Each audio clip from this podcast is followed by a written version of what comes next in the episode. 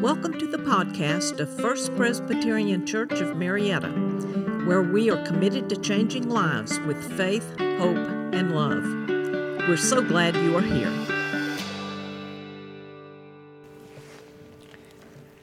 A second scripture lesson from the Gospel of John, chapter 10, verses 1 to 10.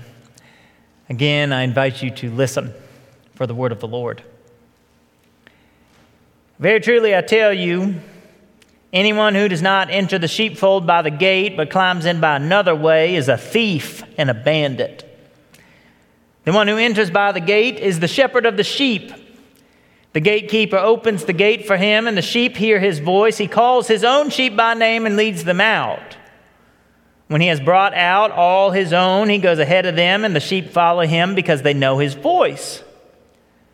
They will not follow a stranger, but they will run from him because they do not know the voice of strangers. Jesus used this figure of speech with them, but they did not understand what he was saying to them. So again, Jesus said to them, Very truly I tell you, I am the gate for the sheep. All who came before me are thieves and bandits, but the sheep did not listen to them. I am the gate. Whoever enters by me will be saved and will come in and go out and find pasture. The thief comes only to steal and kill and destroy. I came that they may have life and have it abundantly. The word of the Lord. Thanks be to God. Friends, we always say the same thing on Sunday mornings after Scripture is read. We, we read the first and the second Scripture lesson, then I say the word of the Lord, and y'all respond, Thanks be to God. But sometimes I wonder if what I, I should say after reading Scripture is, Did you get all that? And maybe y'all would respond, Well, it, it was a little confusing. What does our second scripture lesson mean? What is Jesus trying to tell us here in the Gospel of John? This passage from the Gospel of John, chapter 10, is not the only confusing passage in Scripture. Many passages in the Bible are so hard to understand that faithful people have been trying to wrestle out a meaning for thousands of years. But, but this one, this one which we just read, is one that that owns it. In verse 6, we read, Jesus used this figure of speech with them, but they did not understand what he was saying to them. Now, if even those who heard it straight from the Savior's mouth didn't get it, what hope have we to understand? Well, I'm not sure I have it completely, but I want to share with you a few things that I've learned after thinking about this scripture passage all week and reading what other scholars have to say about it. First, in this passage from the Gospel of John, Jesus, as he often does, uses a metaphor to try and help us understand who he is. In the Gospel of John, Jesus uses around 10 different metaphors to help us understand who he is. In the Gospel of John, he says things like, I am the vine, or I am the resurrection and the life. Cassie and I preached a sermon series on all of these I am statements a couple years ago. We paid special attention to each one of them because cracking the code on these metaphors is helpful in our journey to understand who Jesus is and what a relationship with Him means for our lives. I'm sure you remember from English class that a simile and a metaphor are both figures of speech that compare two unlike things. A simile uses the words like or as, a metaphor does not. Jesus uses metaphors to describe himself. But in our second scripture lesson for today, he is using two of them at the same time. Here in the Gospel of John, chapter 10, he is saying that he is the shepherd and the gate. He's both. What does that mean? How could that even be? Let me try and tell you by using some more metaphors. Last week, I went to the hospital, as your pastors often do. I went to visit a member of our church who is there. Because we go often, the hospital provides us with special ID cards that we present to the parking lot attendants. With these cards, pastors and clergy are granted special access into the hospital. The thinking is that we'll be more likely to go and visit people if we don't have to pay for parking. Now, this is good for the hospital because it is good for the patients. However, my special card expired, and I've yet to locate the office where I can go and get it renewed. The office used to be in the basement of the hospital down a long, winding hallway. Now that they've renovated the hospital, I haven't been able to find this office after looking for more than a year. And this morning I ask you, what good is a special privilege if you can't find your way to it? It's no good. But this is the way life often seems. Sometimes it feels as though we are sheep on the wrong side of a fence or a wall. Maybe we know that there is this whole other world on the other side. Maybe we know that just on the other side there are wonderful things like special privileges and green pastures or still waters. Only where is the gate to get through? Where is the office where I can go and get my special card? I need a gate to walk through and I need a shepherd to show me the way. It's been this way for most of my life. My life would be so much less were it not for kind people who showed me the way to the gates. Do you know what I mean by that? Have you ever felt boxed in or stuck on the wrong side of the fence? When you felt that feeling, did God send someone into your life to help you get from one side of the wall to the other? Me, I was eight years old and we had just moved into the Charlton Forge subdivision of, off Powder Springs Road. We moved there from Virginia Highlands, like so many others who, who left Atlanta to come out here to the suburbs. For us, Marietta was the other side of a wall. Living inside the perimeter, we heard that on the other side of 285 there were green lawns and swimming pools. My parents knew that if we moved out here, I would have quiet streets to ride my bicycle on. Behind our new house, there was a creek for me to play in.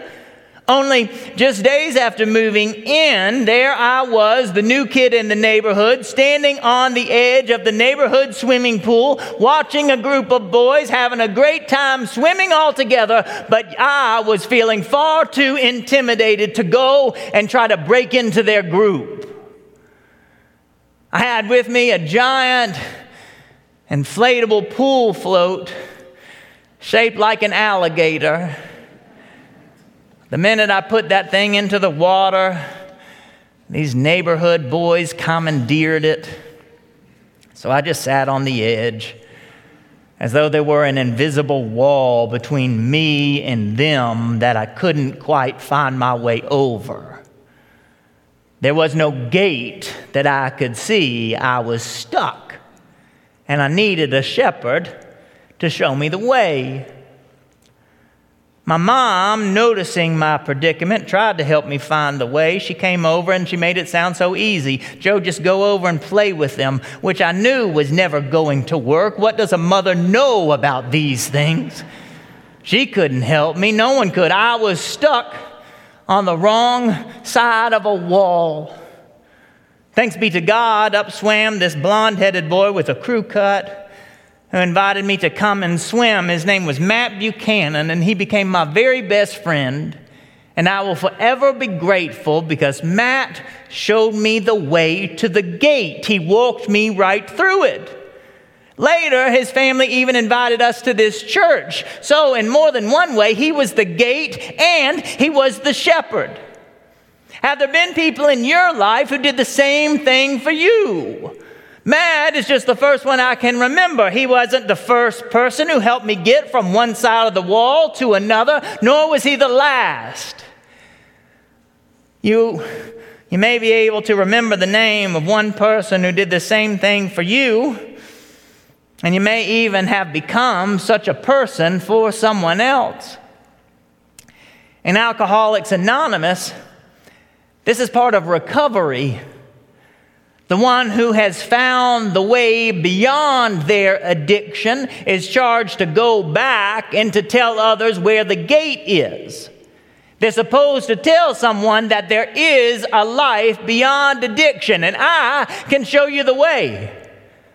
This is what Jesus does. However, the world is full of people who do not act like Jesus. The world is full of people who were born on third base and think they've hit a triple. Do you know what I mean by that? That's an expression I picked up in Columbia, Tennessee, and I'm not sure if it translates here in Marietta, Georgia.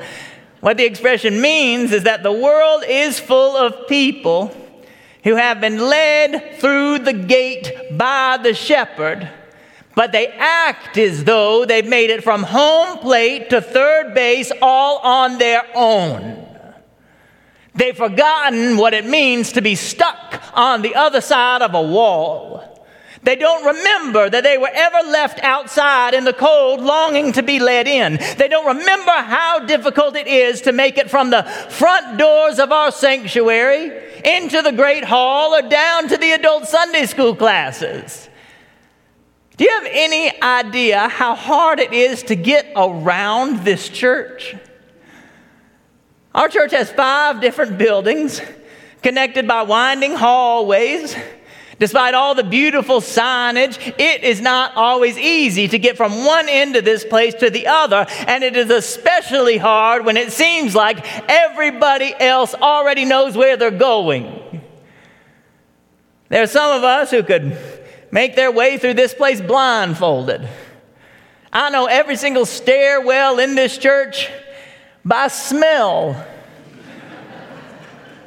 I know how to get up on the roof. I know how to get down under the sanctuary. I've been all around this place because I've been coming here since Matt Buchanan's family invited us when I was eight years old. But at that time, I needed him to show me the way.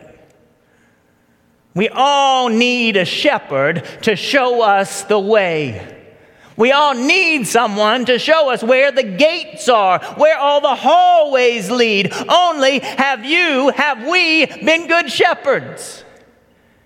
Have you been showing people where the gates are so that they can get in here to become a part of this family of faith? I tell you, it's important. In fact, it may be a matter of life and death. Harvard University recent, recently published the results of a study on loneliness, suggesting that 36% of all Americans, including 61% of young adults and 51% of mothers with young children, feel serious loneliness, which leads to a wide variety of serious physical and emotional problems, including depression, anxiety, heart disease, substance abuse, domestic violence. Other reports on the subject have concluded that spending all day alone is as bad for your body as smoking 15 cigarettes a day and that seniors who suffer with loneliness have a 64% higher risk of dementia, making loneliness the pandemic that still rages on without a vaccine. However, we already have the antidote. The church has always had the cure for isolation, but how well are we showing people where the gates are to get into this community? Every one of us at one time needed a shepherd to show us a way to the gate. But as soon as we learn the way, it is easy to forget what it was like on the other side. There are all these people on the other side of the wall just hoping to find their way in to a place where people call them by name. So, will you go to show them the way? Will you show them the way through our halls? Will you help them find their way into this church? With a little help, it can be so easy that some can't even believe it. They'll ask me, What does it take to become a member of this church? It's like they're wondering if they'll have to give over their social security number or something. What does it take to become a member of First Presbyterian Church? What does it take to become a member of this family of faith? All that's required is that you acknowledge that you cannot find your way on your own. All that's required is that you acknowledge you've never been able to. That without him, you would be lost and alone on the other side of some high wall that seems to have no gate. All that is required to become a member of this church is the acknowledgement that you are a sheep in need of a shepherd to show you the way, because that's all any of us are. We're simply a group of people who have been found. We're simply a herd of sheep who have a shepherd. We were once on the other side of a high wall, but the shepherd led us to the gate and we walked through. We are simply those who have been led through the gate. All that is required of us now is for us to say thank you by going back to help others get through so that they might be in here with us. My friends, we live in a world full of lonely people.